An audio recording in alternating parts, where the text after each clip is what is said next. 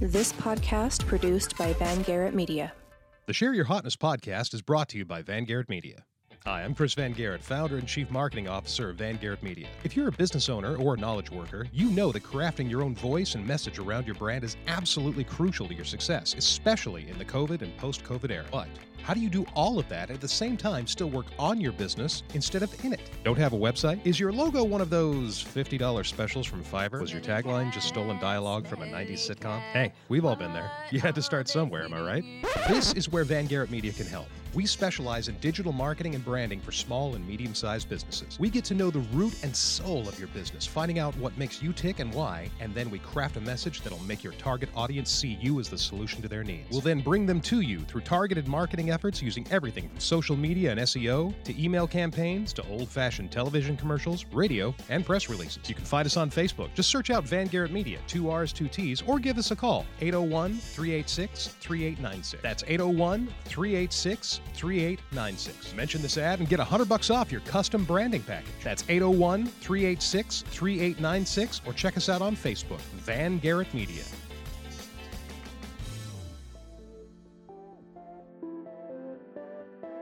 Welcome to the Share Your Hotness podcast. Share your hotness. Now, here's your host, Lita Green.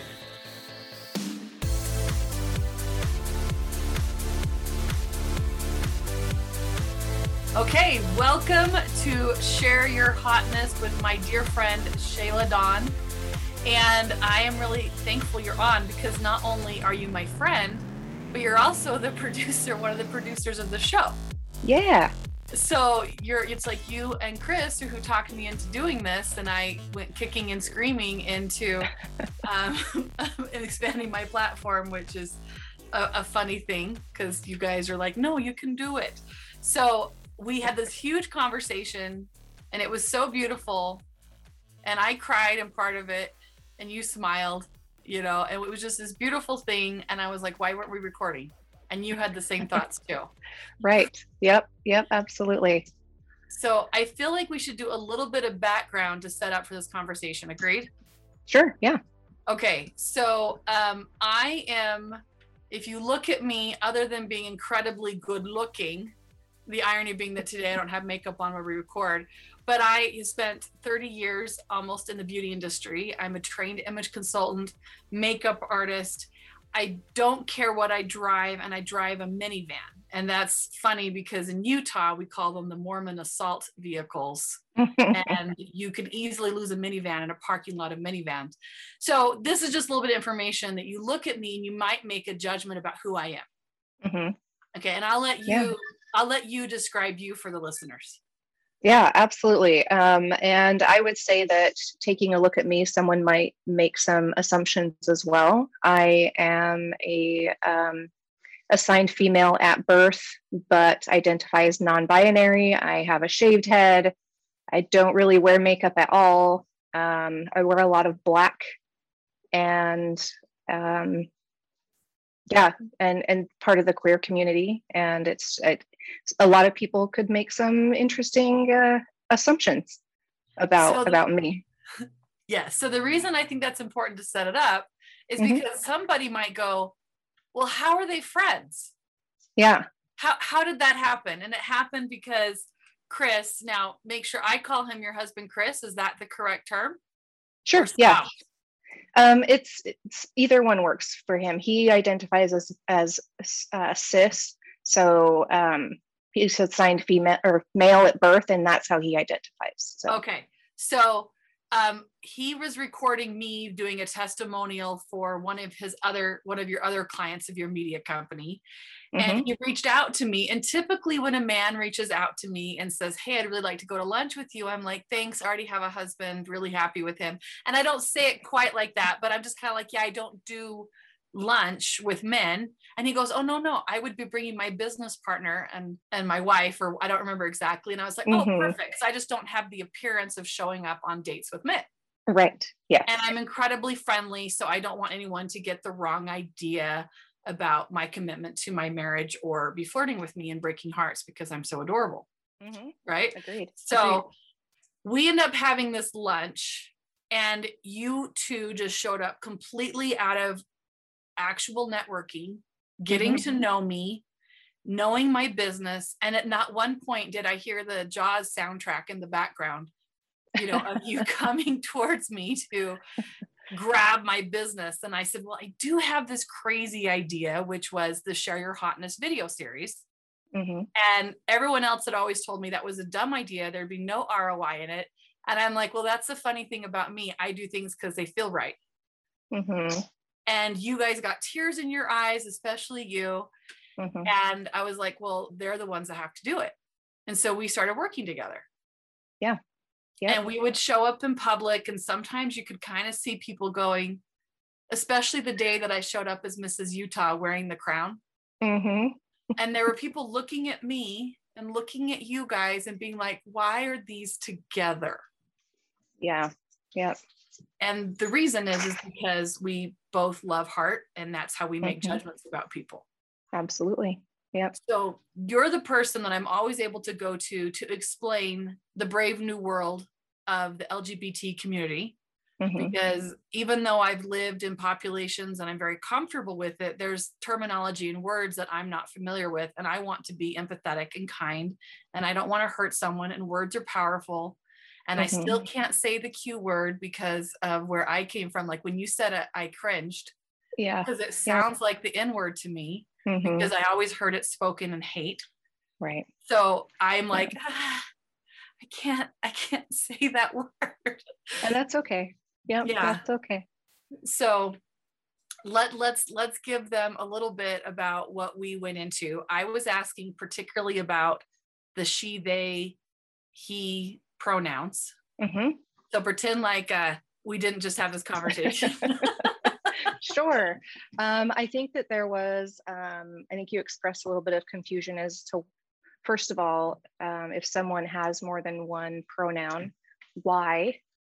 Uh, a question was, does that mean that this is part of that is their gender identity and part of that is like their relational preference?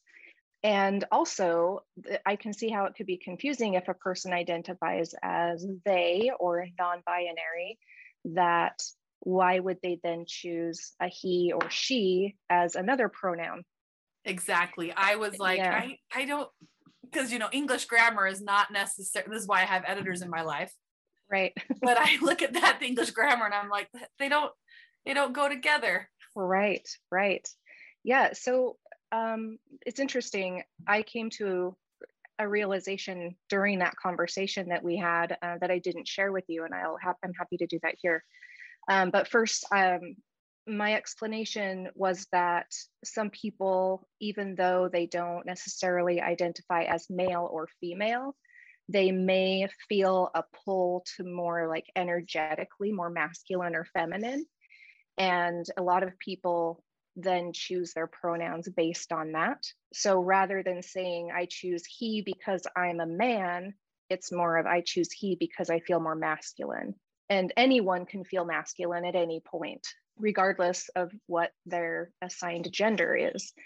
Interestingly, as we were talking about that, I realized for myself that I have been using she and they, so she slash they, as my pronouns. And I put that in my email signature, it's in my Zoom um, name place, it's, um, it's everywhere. But I realized in that conversation that I don't feel a draw to the more feminine side of gender. I feel a draw more towards either neutral or masculine. Right, right. And I've been choosing she because it's what I've always known, okay. And not so, because of what I feel. so how does how how do you express that? Do you because he Mhm. so is there like a neutral term? they Okay, but there Yeah. you dropping the she is what you're saying? potentially, yeah, it's something that I don't uh, feel negatively about being called she and or anything. I'm I think that there are some people who are very insistent upon which pronouns best fit them, and that's fine. I personally feel like it's a personal journey for me, and how I feel inside is my business. And while I may ask that people at least respect that it's my journey, um, I don't expect them to always get pronouns correct. Uh, That's I just gracious because I have encountered situations, and we talked about when I go up and I assume gender. Mm-hmm. You know, I say something to someone, you know, he, she, whatever, and they kind. and my cue has always been if they kind of go give me like a body language mm-hmm. thing, and I fluent in sign something. language, and so I say, oh, and I just kind of open it up, and I'm a little bit more bold than some, mm-hmm. and maybe a little bit more aware of body language than some because of my right. years in the deaf culture. And so I'll even pick up on the little tightening of the eye and I'll mm-hmm. say, oh, I misspoke, or what, how could I have said that better, or something like that. And then some people will actually get angry. Mm-hmm. And that makes it very, uh, uh, I don't know. I've, I've heard people and I don't I don't feel like I have too many friends that are like ah but you know you see it on mm-hmm. social media that get all mm-hmm. offended on both sides Right. So how can we as you know the the religious right which neither you nor i were saying we're spokespeople for our groupings that people might Correct. put us in right um but you would assume i'm in the religious right and i am religious mm-hmm. and you would assume by looking at you that you're in the lgbt community and we are constantly put in this them and contradiction. yeah us and them that we're fighting and that we shouldn't like each other. And we've talked about this a lot of times how funny it is that people seem so surprised we're such good friends. And it's like mm-hmm. why wouldn't we be? Yes. Right. why wouldn't we be? We show up professionally the same way. Mm-hmm. we have the level of integrity that we hold ourselves to why wouldn't we be friends but we're aware enough that we don't look like we're in the same community group right so, yeah. in this conversation, how can we, for the person that's offended, what could the person who's on the outside, I'm using that in mm-hmm. quotations mm-hmm. of the LGBT community, mm-hmm. how could they do that better? How could they help people not be as offended? How, what words are better to use? Sure. Um, honestly, there are two things that come to mind. Um, and you and I spoke about one of these, or actually, both of these things. One of those being um, I have started to get in the habit of when I introduce myself to someone or I am being introduced to someone, I immediately ask their pronouns. It avoids any guessing, it avoids offending someone, and it shows that you're aware that you're aware and you are paying attention and you this is a thing that is very actively being spoken about in the world right now regardless of what community you belong to. Um, so that's number one.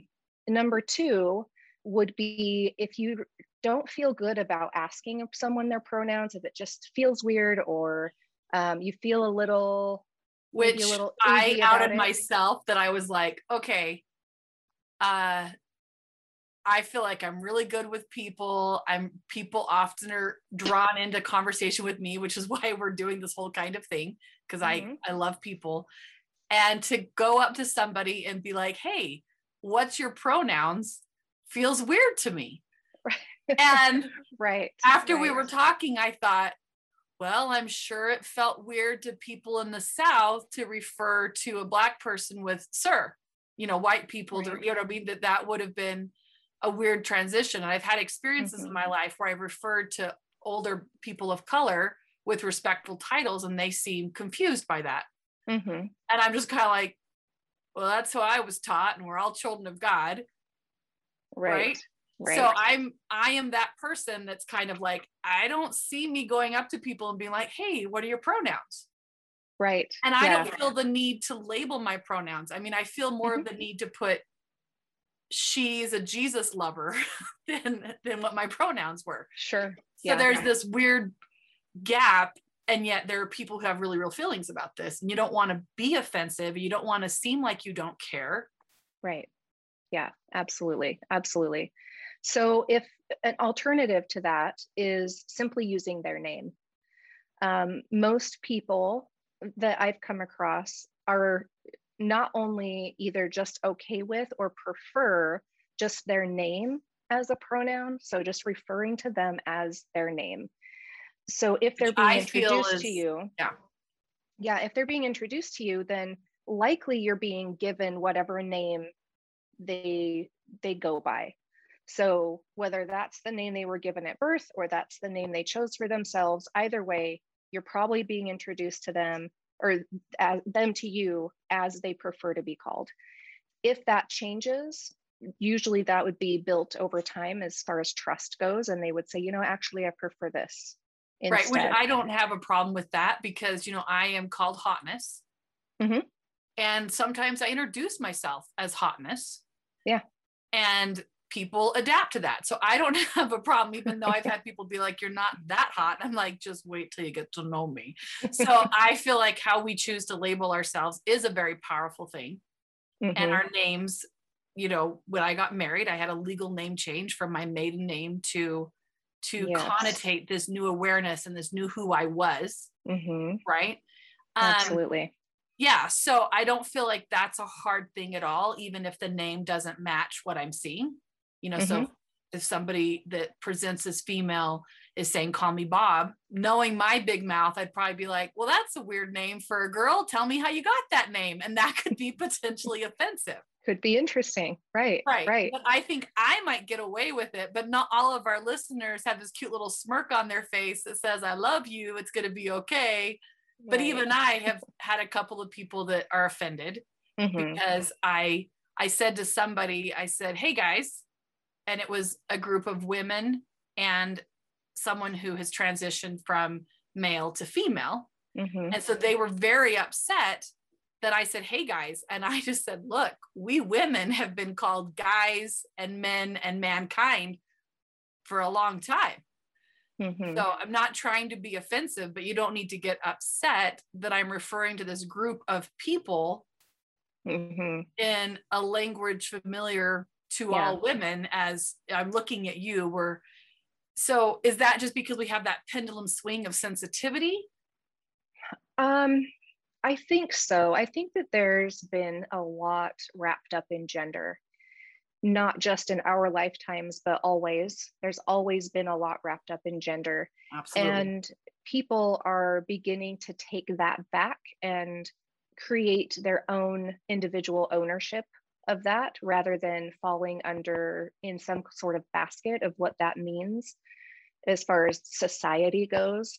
I think we're going to be seeing more and more of these, um, just having to get used to an evolution in our in our vocabulary where I have, I think for the most part, successfully begun to train my brain into avoiding things like dude and guys um, or ladies and gentlemen and things like that and saying y'all. I think that's one of my very favorite words. Yes, yes, y'all. That it's a southern word that once you live in the south or you just have a southern friend, there is no proper English for that phrase and it is a required con it's it's perfect i love y'all mm-hmm, mm-hmm. i love and it it's, a, I, it's, yeah. gender neutral it applies to everyone and it's friendly mm-hmm. so rather than saying friends when you're speaking to a group of strangers that's a little too friendly where they're like wait a minute i'm not your friend because right. that would be my reaction if someone i didn't know said that to, to me to a group of people like if I'm, I haven't had friend. a conversation with you of and yeah, it can be a little yeah. manipulative too. Like what I think right. going to that it's like you're trying to sell me something and you're calling me friend. Yeah, exactly. You exactly. know, or or maybe I don't really vibe with you. Mm-hmm. So yeah, yep. y'all, we that that should be the takeaway for sure. If nobody mm-hmm. hears the rest, because we're going to go a little deeper.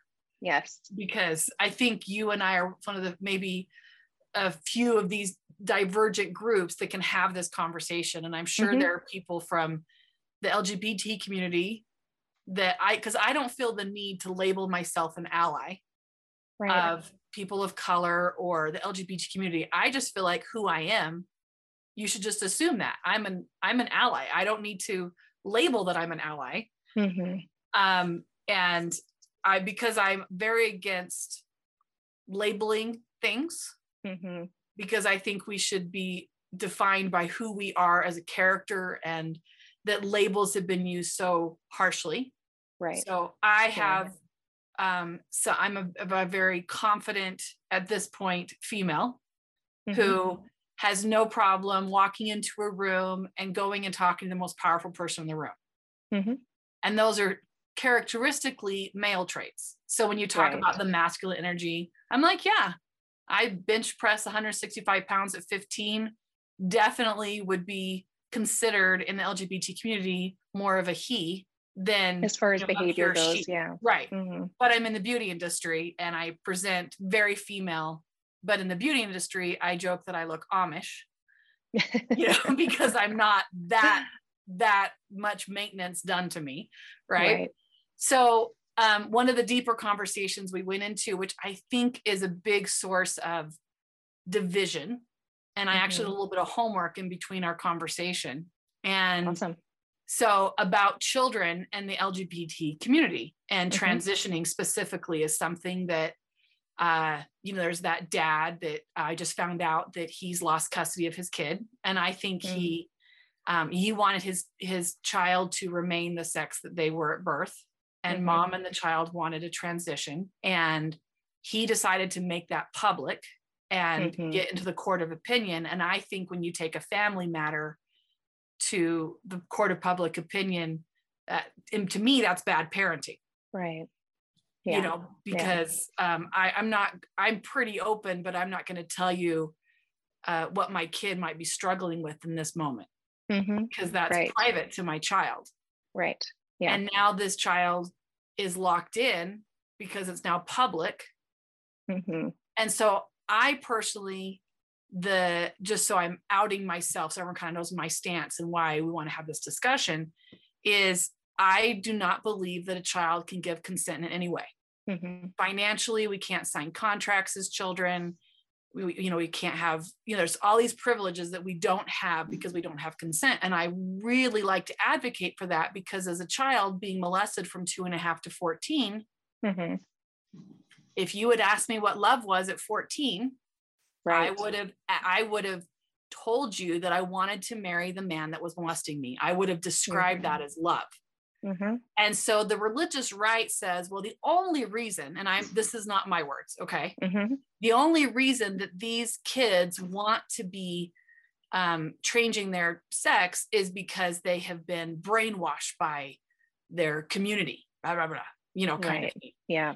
Yeah. And I feel I um, and then on the other side, you have the people that detransition and they say, you know, I was too young to make that decision Mhm. so where does the lgbt community because i'm i'm like you start telling me that kids gonna make a life altering decision i want to leave that up to the parents to decide because Right. i want to teach my kids about jesus and i don't want the courts deciding if i get to do that so yeah i'm Mhm. brainwashing my kids too right absolutely on one side of the coin Right. but parents do have the right to raise their children how they see fit and now it's becoming a legal issue it's becoming so divisive Right. how do we Yeah. as individuals navigate that That's big. yeah Um, that's why we're having the conversation because somebody yes. needs to hear it Right, absolutely. And I will say that regardless of what community anyone comes from, there are going to be extremes. There are going to be people who who choose to allow their 10-year-old child to make a uh, surgical or hormonal decision. And there will be people in the same community who will not would not allow such a thing um, for the same reasons that you're that you're talking about. right and in the religious community there are Right. people that would never let um you know their their 13 year old daughter wear makeup Right. and they would view that and not my religious community but i've you know i have friends in the makeup world who cry and they tell me this story of how they'd sneak to school and wear makeup and i was the one putting makeup on those girls Mhm. right and so Right. i kind of see it as the same thing it's like i'm interested i'm curious about this Mhm. um Yeah. and i and i feel like it's stepping into empathy to say okay even if i don't understand and my Mhm. two children are male and female there is no my son is stereotypically male my daughter is stereotypically female right there's never been Right. any questioning and so i i want to say to myself i would always support my child regardless of their decisions even if that were to step out of our religion which Mhm. is very precious to me I can't imagine that these group of parents with all these transitioning children are doing it out of some kind of ulterior motive to hurt their child. Right, right. And at the end of the day, what I always have to keep in mind, whether it's po- politics related, religion related, gender related, doesn't matter what it is. At the end of the day, most parents and most people all want the same thing. Absolutely. We want clean water, we want healthy food, we want access to resources, we want our kids to be happy and healthy. And I think that parents can very easily be, especially depending on their situation, be pulled in one direction or another because that's where they find support. And I, I can't speak for the um, LGBTQ community as a whole, but in my experience, what I've seen is that most people are just wanting to save their child's life. Mm-hmm. Yeah. And I saw it doesn't always, yeah, Yeah. go ahead. I saw my parents go to huge extremes to help my Mhm. brother with drugs hmm and, you know, financially reverse their security. Right. And that was a needed and good thing. hmm And Right. so, um, you know, we don't know. I think sometimes the religious right, uh, again, I'm also not a spokesperson for all people Mhm. of faith, right? Right. Right. But, um, you know, I know that God is a loving God. Mhm. I know that He made each of us with so much love and so much purpose. But because we're human, there are flaws in each of us. Mhm. And so if there's ever something I can't understand, I just put it in the that's their cross to bear. You know, to use a since we're all in the southern terms, right? Right. Because right. that's just their thing they have to deal with. And so if it's same gender attraction, being stuck in a body, um, being a sex addict, being a drug addict, being selfish, because the greatest sin is not who we sleep with. hmm The greatest sin is that of pride, Right. which is Yeah. removing God from your heart. Mhm. right? And so, you know, I just assume if I look in someone's eyes and I see that light, they're doing their best. And that's how I make a judgment. And if they're, Yeah. that doesn't mean I only see that in people in church. Sure. Yeah. Right? Absolutely. Absolutely. And I think approaching everyone, regardless of what their situation is, and sometimes, especially because of what their situation is, looking at that person as a human just doing their best. I tell my kids, my, my kids are teenagers, and I tell them all the time, and especially when we're met with some challenges based in, you know, growth and evolution and normal growing in from a teenager to an adult, is that listen, I'm I've never done this before. And this thing. is I'm just figuring it out as we go, just like you are. Yeah, you're my first kid that I've gotten to raise. So, um, you know, 20 years from now, we'll know how I screwed up. And that's why Right. I'm a therapist. Yeah. Right. Exactly. exactly right. And I, I think that having humility, realizing that someone else is struggling, and just like, and maybe not in the exact same way, but everyone has their own struggle. Whatever it is, it's all relative. Not one is bigger or worse than another. And just appreciating and respecting that someone is have going on their journey and that's for them and they're just doing the best that they can it goes a long way to be able to communicate with that with someone about that like i may not understand your your faith because that's not where i come from Right. You're not I posting about respect- Jesus all the time. no Yeah. no and I'm we're still friends. Absolutely. Yeah. i i don't necessarily understand that for myself personally but i understand that it's important to you. And i understand that you're doing your best and you're out there doing what you love and you grant me the same respect. It's important that regardless of what the situation or the issue is that that's how we approach each other. Ultimately it doesn't matter what it's about as long as we approach each other that way yeah You know, putting the hands to heaven, right? Because yeah um, I think that we get so tunnel vision in how we see the world. Yeah. And we forget that, you know, because of how I see it, I see there's a God up there who loves everybody, right? Mhm, We mhm. don't know what trials, we don't know. We can't look into people's heart like God can. And so when we're talking to someone who may not be as, you know, view the world and everyone's child of God like I do, Mhm. but you still view everybody in the same general sense that everyone's a human and deserves respect. There's this commonality, there's this bond there, but we see it a little bit differently. But we get so tunnel visioned in to if somebody doesn't see it the way I do, then they must hate me. And you're seeing that Right. message so much out there. And I just kind of want to go up to people and kind of shake them Mhm. because as i've often said there's just a handful of verses in the bible talking about um, you know something commu- related to the lgbt community Mhm. but there's a whole lot more about pride Right. a whole Yeah. lot more about judging thy, thy neighbor Mhm. i mean the bible also has some pretty weird verses about women Right. Yeah. so Yep. Yep. you know and so i i look at it as this is still eternal principles that matter but god's the one who judges our individual stuff and you Mhm. don't get my religious zeal and i may not get you know but i just don't really care who you sleep with Right.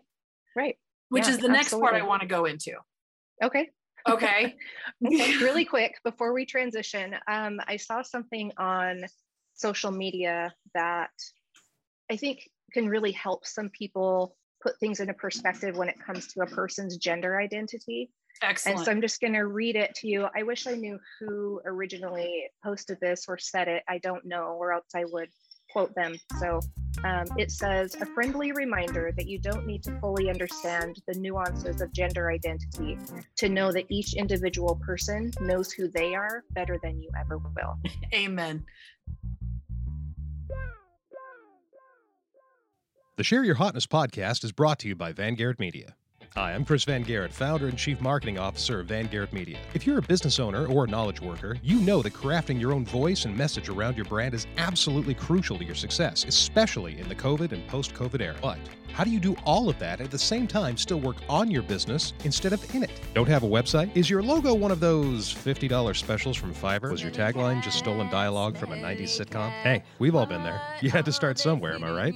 This is where Van Garrett Media can help. We specialize in digital marketing and branding for small and medium sized businesses. We get to know the root and soul of your business, finding out what makes you tick and why, and then we craft a message that'll make your target audience see you as the solution to their needs. We'll then bring them to you through targeted marketing efforts using everything from social media and SEO to email campaigns to old fashioned television commercials, radio, and press releases. You can find us on Facebook. Just search out Van Garrett Media, two R's, two T's, or give us a call, 801 386 3896. That's 801 386 3896. Mention this ad and get 100 bucks off your custom branding package. That's 801 386 3896, or check us out on Facebook, Van Garrett Media.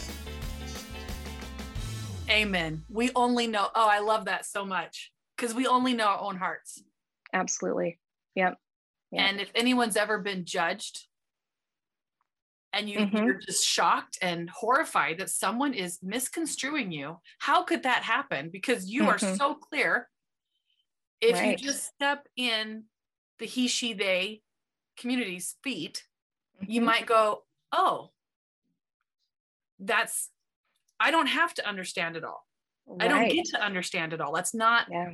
my omnipotence, right? hmm hmm Or omniscience is would be the right the all-knowing right Mhm. we don't we don't have to our job is to love each other and we don't Yeah. know that we just don't and if Mhm. we're if that's a family member wouldn't you if you're a religious person want to pray to understand hmm Right. right, instead Yep. of you hear about children getting um, kicked out of their homes for being gay hmm and i literally cannot imagine Yeah.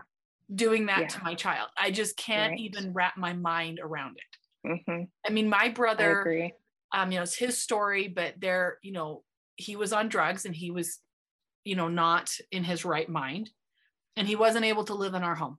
And even though my parents could completely intellectualize, understand why that was unsafe for the younger two siblings, hmm and it wasn't their choice, it was this, you know, because of his criminal activity, hmm um, it was heartbreaking to them to have their minor child not be in their home Absolutely. even though he was difficult at the time. I mean, he's a huge teddy bear, right?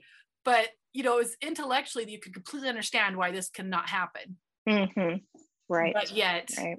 how much they missed him, what a hole that was in our in our lives, and Yeah.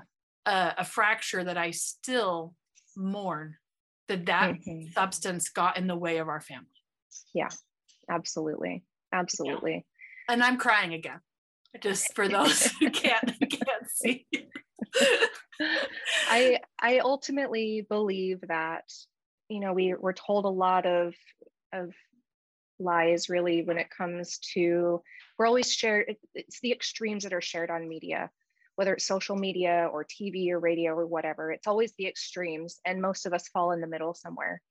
I firmly believe that whether whether you believe that it comes from uh, your faith or you're just a human doing your best we all if we just take a moment to be still in in whatever judgment or or assumption or anything that we see on someone else is if we take that moment to just be still and listen we already know the right answer. We already know the answer but it's easier to look outside for the It's- answer yeah, it's easier to look outside because we don't have to be vulnerable to do that. Mhm, mhm. So I just role modeled how I looked into my experience of a very painful part of my childhood, having my Right. brother not get to live with us. Mhm. And I thought, imagine, okay, imagine if it were like my brother was gay and my Mhm. parents couldn't, I mean, they didn't choose that, but you know, I just, just take enough little pieces from your past and put it in. You have to be very vulnerable to say, what are the common threads right and what decision would I make? Mhm. This requires you to not live in such a black and white world. absolutely That Right. said, I do believe that there are two forces that fight. You know, Mhm. Chinese philosophy, the yin and yang, I call it God and Mhm. Satan. And I think in any given moment, we are choosing which we zone, Mhm. right? But it never said in the Bible that Jesus went up to a gay person and said, Yeah, Mhm. cast stones at him. In fact, the woman caught in adultery, which, you know, is listed as one of the 10 commandments to not have sex with someone who's not your spouse, right? Mhm. that's one of the the big 10 biggies Yeah. he Yeah. still said you without sin cast the first stone and so that's something that i'm like okay you know again i just don't have the answers that's a role model to me that Right. we respond with love and you Mhm. likewise probably think i am a crazy jesus lover who's just a little bit too over the top and jesus is i mean i could look and go she probably thinks that's crazy you know but you've never given me any poop about it in fact you're my media company you're just like yep uh, my niece who's That's um that's the Lita we love. Yeah i have a niece who's um atheist and um, she was helping me before she got her um her master's degree with some business things and so she was going to help me do a blog and i hadn't gotten it finished and she said i can finish it for you. And i said well you're going to write in my voice? And she goes yes it's easy. Jesus god bless so blessed so blessed god so blessed. And i was like yep that's pretty Oh, much you my get me. uh, yeah yes. And she wrote this blog and my mother says that's one of the best ones you've ever written you know and she does not believe that there is a god but yet she loves and Mhm. honors me and so Absolutely. this is so important so i wanted to go into the Yeah. sex part of it so it. i guess that makes this episode mature content but for anyone who's not safe for work. we're not going to be going into the how to we're going to be going into yes. so I'll set it up with this story. I had um, a friend of mine when I lived in the DC area. So this would have been um, 96, 97, who said I was the most heterosexual person that she knew. And I Mhm. was like, and again, this is, you know, 20 plus years ago. Right. And so being described as heterosexual instead of my name, Lita, Mhm. right? I was just Right. kind of like, um, okay. And she, you know, in the conversation of me kind of asking her why that was, is because I wasn't uncomfortable receiving a hug from someone who was so obviously a lesbian. Mhm. And in the DC community, if you had a problem with people of, you know, different sexual orientations, you would have been very uncomfortable, you know. And Yeah, the deaf yeah. community that I lived in, again, you'd be very uncomfortable. But I was just kind of like, because she goes, you know, hearing, you know, she um, she said, um, um, heterosexual people just imagine what we're doing in bed. And I was like, um, I'm going to speak for myself, and I've asked a few people over the years. I have never looked at another couple and thought anything about that. I'm not even, you know, I just to me that is private. And Hollywood makes sexuality between humans um, public, and I feel like the religious right should be more upset with Hollywood making fun of married couples and sex being in front of everyone than being upset about what two men might be doing together that are consenting Mhm. adults. Right. Behind closed doors and not in public. Right. Because I don't, I personally do not enjoy seeing a heterosexual couple doing tongue in front of me. Like there was this uh, couple on the metro, and it was funny because on one metro, there was these two men that would be making out. Mm-hmm. And on another metro, there were this couple that would make out, you know, a man and a woman that would make out. And I didn't like either. But you know, just I was like, both of them, I'm like, find a room, you know? And um, you know, I I think it's important that children see affection between their parents Mm-hmm. because it Mhm. shows, yeah, male and male, female and female, male and female. I think it's important that there's the occasional slap on the rear end. There's a cute, Mhm. affectionate kisses. There's lingering glances because it should show that love is safe. Yeah, absolutely. It's not Yeah. just two people living together. Ah, I guess we're roommates. You know, it's right. showing Yeah. that all the little giddy feelings of belonging do have a place, and and that real love is not what Hollywood depicts. Mm-hmm. It's not drama because any couple that's together, it's called communication. Right. Yeah. And so I, I want, you know, kind of the LGBT community. I don't think they're going around imagining heterosexual sex, nor do they need to because of Hollywood. No. You don't look at couples and say, that's how they get it on. Correct. No. No. Yeah. Mostly I'm like, I wonder if they're nice. Can we be friends? Or are we not going to get along very well? This will Right. be interesting. and so, you know, she was a 20 year old in her defense, Mm-hmm. Mm-hmm. you know, who was probably still working through her own things. And I've heard similar things from, um, you know, younger 20 something heterosexual people. Right. but- right. Part of maturing is knowing the difference between private and public. Mm-hmm. Because when we're a five year old, we don't know that peeing in front of our neighbor is not something we socially do. Mm-hmm. Right. If you're 50 peeing in front of your neighbor, that's a problem. There are laws called- against that. Yeah, that's it's called a decent exposure. Right. Right. you know and i think it's important that uh for the when people get gutturally offended when i hear Mhm. that oh, they're they're gay i'm thinking why is it because you are um, thinking you know because they they refer to you know particularly um gay sex you'll hear really crude terms Mm-hmm. Mm-hmm. and i don't even want to say them Right. and um you know to me that just says oh well that's your issue is you're Mhm. imagining the sex Mm-hmm. where healthy Right, sexual right. sexual comfortable people don't do that Mm-hmm. Yeah, yeah. I, I think that there's, and you kind of uh, addressed what I feel is a little bit of an issue in general um, with the the us and them that happens with specifically between heterosexual and especially religious heterosexual people and the LGBT community is that everything is gay X, Y, or Z. It's not just X, Y, or Z. It's not just marriage or sex or relationship or parenting. It's gay sex, marriage, relationship, or parenting. So, and it's yeah, so you're right. interesting. why can't well, like Because- female boss why not Right. yeah just why can't Exactly. it be boss yeah it Right, doesn't have to be the girl babe thing girl boss. exactly. right, Right. Like we are either competent or we are not Right. A very good point. You're right. Which you know, again, you see the same thing with um, the black, um, Mhm. black cop or the black or the white cop or the the black, um, you know, victim.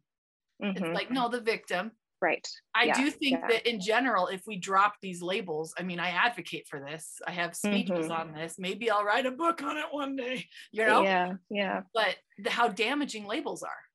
They are. It's interesting because Chris and I talk about this all the time. Labels, for me personally, have, they're kind of a double edged sword. Because on one hand, you can get yourself so wrapped up in these words to describe who you are as a person versus being a person and showing who you are. But at the same time, we're human beings and all we have is words really to communicate with each other. And so I think that having umbrella terms or even more specific terms, so for example, non binary is an umbrella term for anything that falls in between an absolute male or absolute female. But there's a lot that goes on inside of that. There's right. there's gender fluid there's gender queer there's all all sorts of things. And it's still evolving into absolutely. more because our culture is allowing a space that people can discuss this and figure these things out right right. And without having labels i think for myself they've helped me realize that what i what i'm feeling about my identity isn't abnormal. It sort of puts a little bit of, um, oh, well, someone else felt this too. So that makes me feel like I'm not just this weird outcast of a human who doesn't belong anywhere, or there's no words to describe me except for appearance. Right. And we, we all need it's on the hierarchy of needs right you know right. and i love which i wanted to point out when you said we all all we all need and a lot of people will start the all need with we all need to feel belonging you started it with clean water which i was like yes you know just shows your right. empathy right because you know i have a project bringing clean water to the native americans yeah because it should be a human right but it shows your depth of empathy that you're starting with clean water where most mm-hmm. people start it with we all need belonging and we it's true right. we all do need belonging but you've chosen to think about that at a deeper level, which is like another reason I love you, right? Because when you find out someone doesn't have these, you know, food, right? You know, like during the during the pandemic, you know, that irreversibly affected poor people. Mm-hmm. and still is mm-hmm. because these children who have working you know maybe a single mom or working parents both of them don't have access to the internet you know it's really easy for someone in position of power and privilege to say, oh, yeah, it's fine. You know, you, mm-hmm. just don't go to, just stay at home. Well, yep. I had a doctor's appointment that had to happen um, towards the end of shelter in place. And I was really hungry. And so I, I stopped and grabbed something, and every worker there, I could just tell by looking at them, did not have a choice but to be there.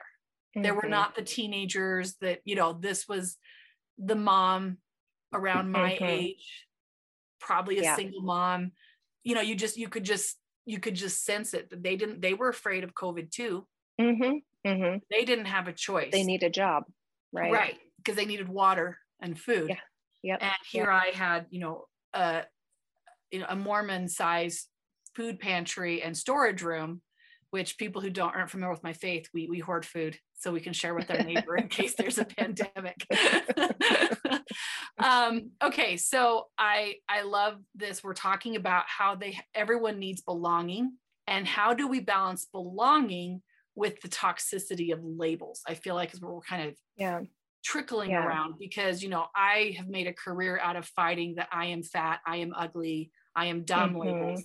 You know, that's mm-hmm. my first book is all about how to break down those negative labels that you're just given. Yeah. And I think what you're telling, tell me if I'm incorrect, we're talking about self described labels that make people feel more open instead of closed. Right. Yes, absolutely. And in addition to that, respecting that if someone doesn't use my labels, whatever they are, whether it's um, whether I identify as female or male or religious or not, or conservative or liberal or whatever the label is that I put on myself, if someone else doesn't identify themselves in that way, it doesn't mean that it's offensive to me. It has nothing to do with me. They're living their own life with their own labels and their own issues and their own happiness. And by putting our expectations of our own labels on someone else, we're causing this rift. We're causing this this offensive and defensive behavior rather than just allowing people to to be on their own personal journey with whatever that is. Okay so for the religious right which again i'm not a spokesperson for but let's say sure. i wanted to convert you to to yeah. jesus right uh-huh. which if i were to say i didn't want to convert you to jesus i'd be a bad christian because we are told in the bible that we are to be such a light that people come to us and want to know more about jesus mm-hmm. right mm-hmm. so right it's not that if you came to me and said, you know, Lita, tell me more about your scripture, that I would say, no, Shala, it's not for you. You won't like Jesus. No, I'm going to be like, yes, right. and right. you know, and and you know, sometimes in religious circles they'll talk about when we get to heaven, your friends will say, why didn't you tell me? And yeah, but I'm like, I did tell you because mm-hmm. I live my life. So it's up to you. I don't get to. I always joke that you can. We all want the the horse to drink and you can salt mm-hmm. their hay to make them drink. But if you force their water, your, their head under the water, it's called waterboarding. Yes. Yeah. yeah. Right. Absolutely. you know? That's drowning. Right. It, yeah. It's, it's, it's also laws against that. Right. Mm-hmm. So, um, you know, we don't have to worry about say, I don't have to worry about saving your soul because if I'm living right, mm-hmm. right, then I am having those conversations with you that you're right. comfortable talking to me and I'm comfortable talking to you. Right. And yes. so if we get to heaven and, you know, you know, let's say, you know, you're you're one religion and I'm another religion, and we get to heaven and Jesus is like, by the way, this is the religion that's right. He's still going to bless the person who did the best they could. Absolutely. He judges our character. Right. And so mm-hmm. I feel like we get really lost in this. And I feel like it shows a little bit of insecurity in your faith. And I'm calling out those that are fellow believers Mm-hmm. If we feel like somebody else out there doesn't believe like us, is a critique upon us. And and right. likewise, I feel like when someone gets mad that I don't use the right pronoun, to mm-hmm. me it says insecurity. Right. Yeah. And yeah. that might be because they're new in it or whatever. But I'm like, if you're comfortable with who you are, why does my like you just said it so beautifully why does my having to use that pronoun that important because mm-hmm. I know I'm hotness. Is that mm-hmm. trivializing mm-hmm. it to say that? Because I know that's just a nickname, but it's not because it was something that I became. It's still a label that you choose and right. and and that you use for yourself. So um, whether it's a pronoun label or any other label, it's it doesn't really really matter. But I would say that in the same way that if you were to walk into the LGBTQ community as you are and no one understood your heart, there would be judgment there. The Which same I've way that I've experienced right. that and been kind of surprised mm-hmm. because nowadays the terminology would be, well, I'm an ally. Right. Yeah. You know, and right. I even had someone who tried to get me fired from an interpreting job. It was it was two women and a man flirted with me. I was at work. I did not flirt back with him, and I mm-hmm. wasn't even interested in him. So there was no like glances. Mm-hmm. And they tried to get me fired because I was straight, and it was kind of like there's a lot of straight people. Yeah, right, right, like, right. And and the reason why you would receive be received that way is because of not because of you, but because of trauma that's been that they've experienced from other people. And the same is true for potentially if I were to walk into um, a church as I am, or if someone came to, let's say I was giving a speech about something that was LGBTQ um, related, mm-hmm. they may feel the same way because of their past experiences. Right. So if we can put that away and put there's there's an interesting thing I ask myself. Well, I think when, with the religious side of that equation, mm-hmm. uh-huh. our doctrine says that we should welcome you, especially right right because yeah you know the person that comes in you know we're all you know per, uh, there's an analogy that i like to use that you know sitting in a garage doesn't make you a car anymore right. than church makes you a christian right you know church yes. for yeah. me people say well lita you don't need to go to church and i'm like well i go to business meetings to to learn mm-hmm. you know mm-hmm. i listen to all different kinds of podcasts and i read books and i'm surrounding myself with good media church is the opportunity that I've set aside to assess my relationship with God, and it's my ultimate accountability. So right. I need to go to church because I'm not perfect. Mm-hmm. And Mhm. doctrinally, if I were perfect, um, you know, there's the thing in the Bible that I'd be quickened and taken up to heaven. But I have not been seeing a lot of people that just magically disappear. uh, Uh-huh. Yep. You know, um, Absolutely. you know, taken up in a light. So evidently, you know, we so you should be able to walk into church and be received kindly, Right. but it's our Mhm. judgment. To Mhm. be blunt, our Yeah. judgment if that person's sin is too big of a deal. Hmm Yeah. There's something that anytime I feel an insecurity about anything, whatever it is, something I have to ask myself, and I wish more people would would ask themselves this, and I hope this resonates with people. But what I have to ask myself is, is this a current Shala issue, or is this a past Shala issue? Mm. Am I responding to current Shala's life and experiences, or am I responding to past Shala's experiences? Oh, Shala, that's so good. That's so good. Because you're asking yourself right out of it. triggered or not to use terminology Absolutely. of today. Yep. Yep. And um, Absolutely. on social media, you know, it's, Mhm. it's very it's very easy for people to you know i was recently called a sexist which i wasn't quite sure how i did that. Maybe it's my masculine energy. I don't know right? But i'm just kind of like okay. And i've even had you know people call me a racist that they were blonde and blue eyed and i sometimes get mistaken for being hispanic you know and it's like okay. And there was there was a time that i was you know about to marry a boy who was you know very dark Mhm. black you know and i would have had little um you know mulatto children to use the terminology of the past right so Mhm. it's kind of funny when people accuse me of stuff but i'm also really big on if somebody throws an insult at you let's be clear where that insult's coming from Mhm. that's their inner demons right. and once you participate in this name flinging by just trying to defend yourself, then you're Yeah. playing into their inner demons. If you know in your heart that you're not a racist or a sexist or a homophobe, um, you know, I was posting picture, I posted a picture of Denzel Washington, and evidently that was me trying to align myself with the black community. I'm like, no, I just liked what Denzel Washington said. Mhm. And of course, we notice color. Of course, and this is one of the things for the mhm. transgender community that I think is so hard for them. The first thing that we as human beings, we have been programmed by our DNA. It is Mhm. immutable at this point. It takes DNA thousands of years to evolve to changes, right? The first thing we see, we need to know when we see another human being is are they male or female? Mhm. And I was leading a makeup class talking about this, and we'll come back to it. And then the next thing we see is color, and Mhm. the next thing we see is size and movement. So, you know, ancient caveman, can I sleep with that and then make babies Right. with it? Um, is that healthy?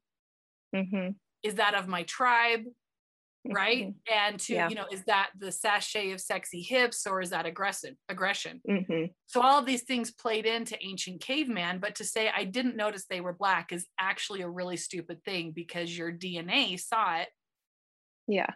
But when you see someone who's transitioning who's not clearly one or the other, human nature, human DNA is going to take second glances. Mhm.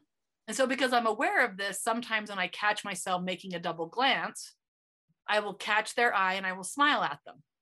Mhm. just Yeah. like when I see a homeless person, not saying they're the same thing, but I realize that person may have been looked at over, Right. that I will, you know, catch their eye and say, God bless you. Right. Right. Because ultimately, it doesn't matter what our thought process is, it matters how we behave. Because thoughts, as I make the comparison, is like poop. We all have them. It's what we do with Mhm. it. We don't smear our poop on our neighbor.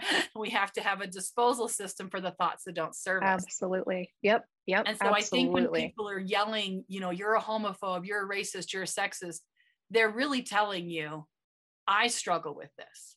Mhm.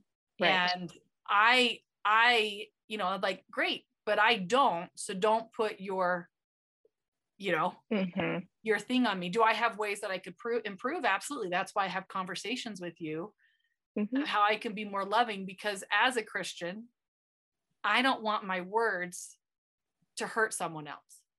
Absolutely. Absolutely. And I, I appreciate your openness. I think that it's funny when we we describe some of our clients to people and uh, and you come up some people are like, really? Really? How does how is that? Because most people understand that that's that we are not religious people. That is not generally the circles that we run in. Those are not the people who we surround ourselves with generally. And it's it's interesting for people to already make assumptions without knowing uh, thankfully most of those people who ask us they ask us to elaborate oh what's that like versus you know instantly taking that as an opportunity to be slanderous in, in, in some way but well they um, could just be being like how do you deal with her she's got a lot of energy it might not have anything to do with my Jesus talk. Right. It's true. It's true. It's true. I tell my kids, don't pick your friends because they're like you. Mm-hmm. Pick your friends because they're people of character. Yeah. And so yep. for my kids in our religion, we don't drink. Mm-hmm. And so if you go to a party and your friends are like, oh, whatever, mom and dad are not here, those are not mm-hmm. good friends. If mm-hmm. you go to a party, and I've had this happen where um, people have spiked my drink, and I've also had people that have switched my drink, and other people who do drink get mad at them for trying to trick me.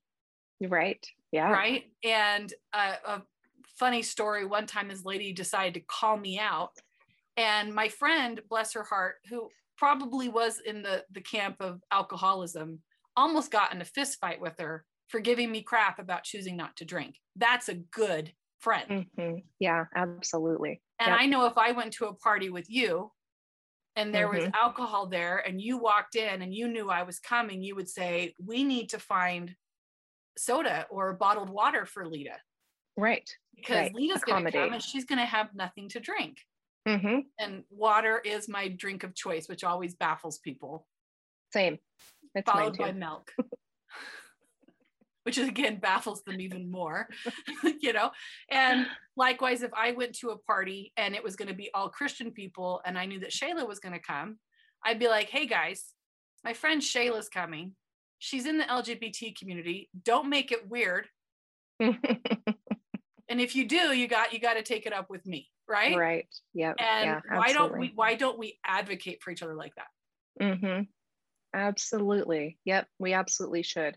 And and I love one of the I love having a friend who because it's so easy to surround yourself with like-minded people, which is sometimes a good thing and you need that support in that way.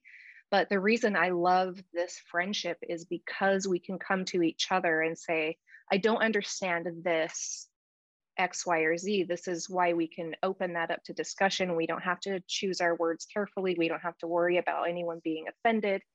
And we know that we have the same value set at the end of the day. Our foundations are all the same and we care about each other. And which makes us, that's what's important.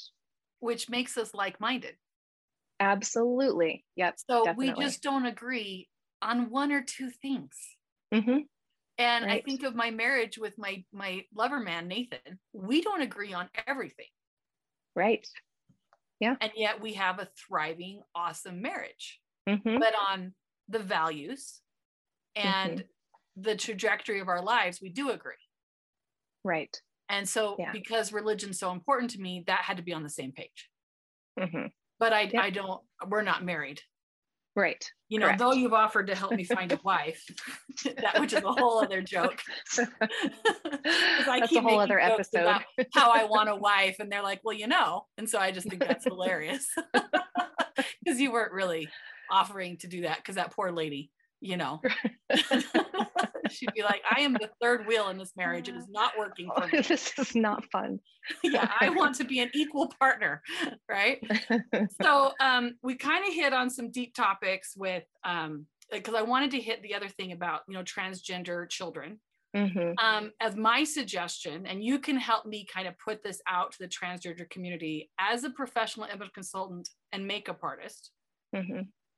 that I worry about the transgender, specifically, you know, people transitioning to female, mm-hmm. that you don't always have to be the perfectly dressed female. Right. Perfectly made up. Yeah. Perfectly done. And that is okay. And I worry about it when I see people that are transitioning or have transitioned that they're always perfect and they feel like they always have to be. Women have fought Mhm. really hard for the right to not have to wear a corset, Mhm, to not mhm. just be trophies because of what we look like. right. And Yeah. yet when when I professionally, like I was telling you about that group that I was doing a makeup thing for, and I mentioned things about our DNA and how we see things, Mhm, and I was just sharing this information because it's you know important that you wear colors that match you correctly. You can't wear the colors that are in style. You have to wear the colors that look good on you. They happen to be in style, great. It's your season. Shop more. right. And most of the audience was in the LGBT community. Mhm, And as I said it, I was like, whoa. And we ended up having this amazing discussion about evolution and how we see things and how we perceive. And, you know, it was something that was kind of simple to me, like, well, duh, you don't wear the wrong colors, was this really profound, like, what? So when they're double looking at me, a transition to female, mhm, they're not necessarily judging me. Right. And Mhm, it was like, oh, here's this little gift. Let me wrap it up for you. right. but our Yeah. brains have to know is it male or female Mhm, and so i want i want women that are um, you know now female to understand that if you choose to present as male one day i don't i'm not going to assume there's a problem with you you just didn't want to do all that work and as i'm doing this video with you i did not do all the work and it's funny because people will get upset with me um, i actually had an experience today where somebody was like wow you're you're really not what you seem like. And i said oh i just had surgery. And they were like oh because i knew exactly where they were going. Right. because i'm moving really slowly my energy levels are down i don't have any makeup on i have fluffy clothes and i only look about three months pregnant versus seven months pregnant because i just had abdominal surgery. And so i immediately knowing where they were going because it's happened so many times being judged Mhm. when i am looking like a normal human being Mhm, mhm, that they get upset with it and you see it with people in the, the public eye like i am and any transgender person automatically gets put in the public eye because of their uniqueness Right. I want them to feel the freedom to understand they don't have to do that work every day. Yeah, yeah. And we Mhm. need to, male or female, that we are more than who we sleep with. We are more than Mhm. what we look like.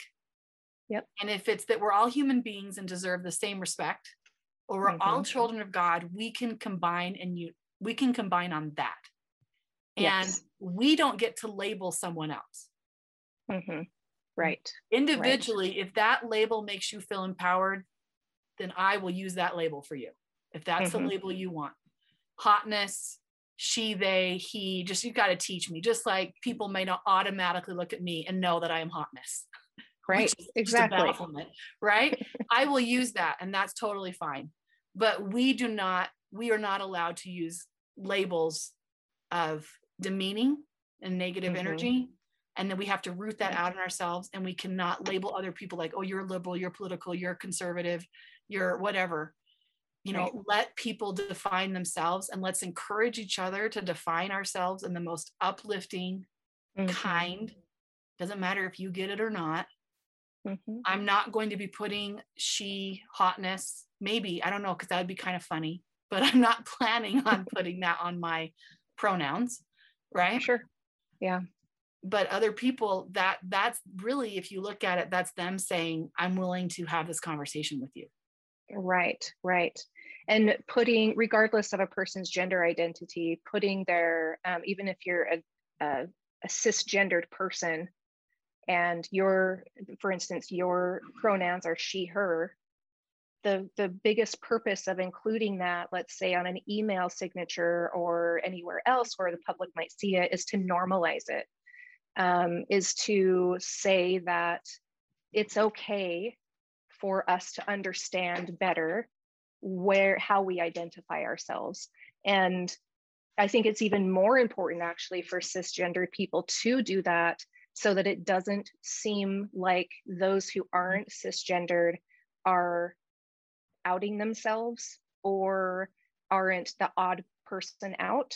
Right right. Yeah i see what you're saying. Because they have a preference. So I would, I mean, and it's it's not something, it's not a change that anyone expects to see overnight as far as behavior goes, except for the respect part, Mhm. which should have just be a, a given anyway. right it should be and and again um you know you get resistance because um, teaching kids about heterosexual sex in the kindergarten, I'm going to push back against. Sure. Yeah. And we have them teaching about LGBTQ sex in kindergarten. I'm going to push against that, not because I don't like LGBTQ people, but because I want my child to have the freedom to figure out what Joey or Susan or Dolly is. And they are still trying to figure out what male or female is. So if you look at human mm-hmm. development, it's too soon. That's where I think there's a pushback when we start involving kids. But we mm-hmm. all agree, you and I agree, you know, parents are just doing their best for their kids. Absolutely.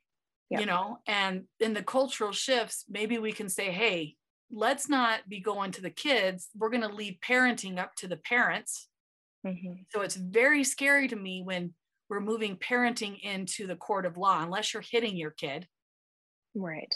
Yeah. What you're teaching your children is your own business and your own right as a parent. And the religious right and the, and the LGBT community should be standing with each other to be able to have the right to teach our children and have government be out of it. Mm-hmm. Because then what are we going to, you know, I, I feel like if you go down this road of government deciding if people can transition or not. Yeah. It's yeah. that to me is that's like a scary movie. Mm-hmm. Mm-hmm yeah, you know absolutely and government's not the solution to our answers to our problems the solution is having conversations like this mm-hmm. and um, you know you're not my first friend in the lgbt community and mm-hmm. i don't i don't say that like as a defensive thing but i've had to have you know the the i don't even remember my my first childhood friend when he came out as gay i was like oh okay you know so it's something mm-hmm. I've always been around. But for those people who've never had maybe that, it might mm-hmm. be awkward for them as they learn about different ways of being, just like right. it's awkward for people to meet someone who likes Jesus so much. Right. Yeah. That's an awkward thing too. Mm-hmm. And it's really Absolutely. awkward for people when they meet me and they say, You're really fun. And I'm like, Yeah, I am mm-hmm. because they're not sure how to handle someone who can take a compliment and be like, yeah, I'm amazing. Yeah. Right. And I just think everybody should know their own amazing mm-hmm. and own it. So I agree. I agree. My friend, you're the best. We could go on again for hours. Hours and hours. Yeah. Hours and hours because we have had these conversations and I hope that we can have them again. And maybe when there's something in the political arena that we could comment in such a way that yeah. can give people a safe place to discuss these kind of things because it's sad yeah. to see the the fighting and the angst mm-hmm. and we just all yeah. need to step out of that I agree. I agree. And I just want to put it out there if anyone has more questions, they're absolutely welcome to reach out to me. Um, privately, I can be found on social media under Shala Dawn, S H A L A Dawn. Um, send me a message.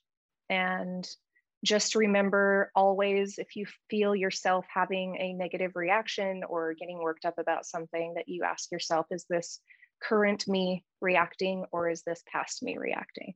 Yeah yeah. And just you know letting people letting people be assume the best of others like we Absolutely. were taught in kindergarten yeah and search for, out for empathy mm-hmm. search you know put yourself in their shoes and even if you don't understand what their shoes look like or why, whatever. Mm-hmm. Try to put yourself in other people's shoes because then you can find a place of empathy and caring for them that will allow you to have a conversation with them. But when we are judging others, you know, as the Bible says, we will be judged, you know, many fold with whatever judgment we put out. And I'm mm-hmm. constantly checking myself because it is human behavior to judge other people. And not yeah. making any judgments is a psychological problem. Mm-hmm. I'm in a dark alley and a big guy comes at me, he might be a teddy bear, but I'm going to make a judgment. He's not. Yeah. you know? Yeah. Right. And that's, you know, but just because we find ourselves in situations where we're, it's a knee jerk to make those judgments, when you get out of the dark alley, maybe ask yourself why you made that and if it was a yeah. good one or not. And just always have that conversation with yourself because mm-hmm. that's how you get to know you. And it takes a lot of vulnerability and humility, but getting to know yourself through the challenge and joy of other people is why I think we have each other. Yes. If God Couldn't wanted us all more. the same, He would have made us the same. mm-hmm. Absolutely. Absolutely. A little bit of little bit of amen, right? this is She's like, no, I don't. No. I don't do the amen. Amen. Amen. You, she just did the hands of the air just because she's my friend. Thank you so much, mm-hmm. Shala. And Thank I, you. I love you and I respect you. And so much of what you said in this was going to be so beautiful for the people that are in, you know, quotation marks, my camp, because you mm-hmm. echoed so much of what Christianity teaches. Yeah. Which just goes to teach that if we really boil down to what our pure pureness is, we all really do feel the same, but we're all different. Yeah, absolutely. Thank you. And I love you. I love you more.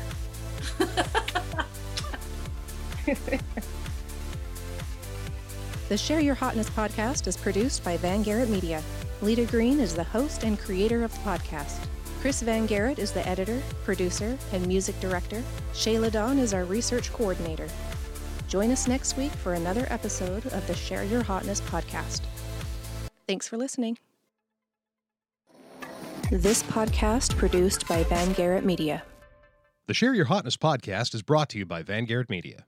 Hi, I'm Chris Van Garrett, founder and chief marketing officer of Van Garrett Media. If you're a business owner or a knowledge worker, you know that crafting your own voice and message around your brand is absolutely crucial to your success, especially in the COVID and post COVID era. But how do you do all of that at the same time still work on your business instead of in it? Don't have a website? Is your logo one of those $50 specials from Fiverr? Was your tagline just stolen dialogue from a 90s sitcom? Hey, we've all been there. You had to start somewhere, am I right?